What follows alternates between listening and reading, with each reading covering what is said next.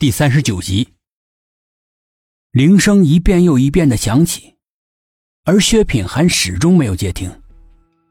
每随着铃声响起一次，苏应真的心就往下沉一分，失望也像潮水一样在心里面不断的长高，脸上的阴云也越来越厚，眼睛就想要防备什么似的，不安的四下窥探。蓦的。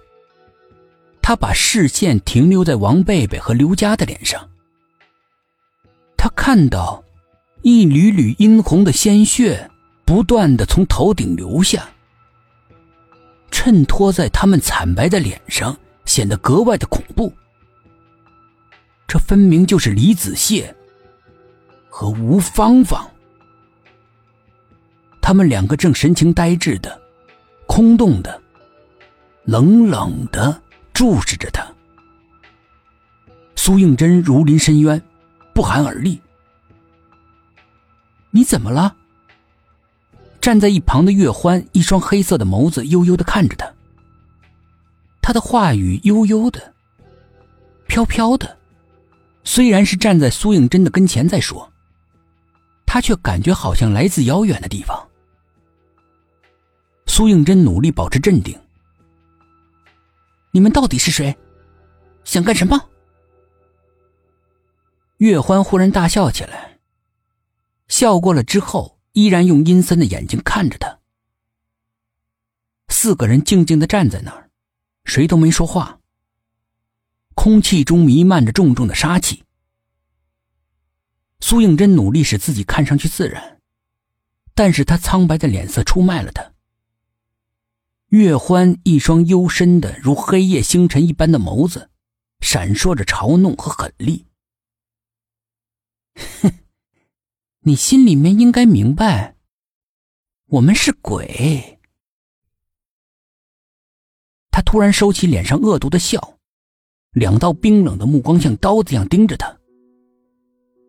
所以呢，看到鬼的人应该死。你说是不是？她美丽的容颜突然变得狰狞了起来，洁白柔软的小脸顿时变成了灰黑色。那头引以为傲的飘逸的长发也迅速的枯败下去，变成黑白如杂草。他的目光如即将吞噬人的毒蛇，正吐着毒信。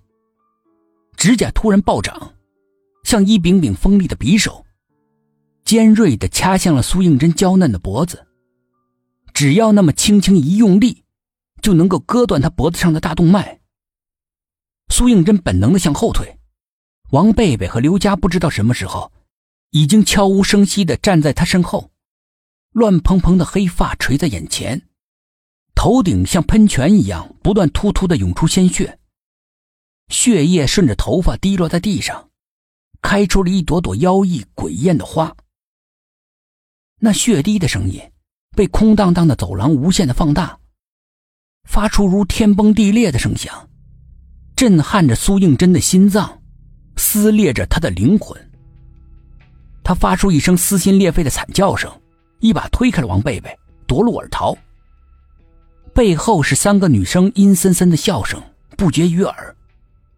苏应真慌不择路，顺着楼梯往下跑，一层又一层。他转着圈往下跑，听着自己粗重的喘息声，还有脚步声，心里面的惶恐越发的加重了。他跑得昏头昏脑的，收不住步子，一头就撞在迎面而来的人的怀里，而对方似乎根本就没有躲避的意思，直挺挺的等他撞过来。苏应真被他撞得一个趔趄，摔倒在地上。等他从浑浑噩噩中抬起头来的时候，眼前的一切恢复了正常，头顶上那几盏稀稀疏疏的灯依旧是要死不活的，发着昏黄的光，照得整个走廊朦朦胧胧的，不免让人胡思乱想。他的视线里面出现了一双穿着黑皮鞋的男人的脚，他的目光顺着这双脚一路升上去，看到薛品涵正在关切的看着他，弯下腰，向他伸出一只手来。苏应真略一迟疑，把一只汗津津的、不停颤抖的小手放进了他温暖的大手里。在被他握住的那一刹那，他似乎被一股电流击中，浑身一麻，脸腾的一下就红了。好在光线昏暗，谁都没有留意到。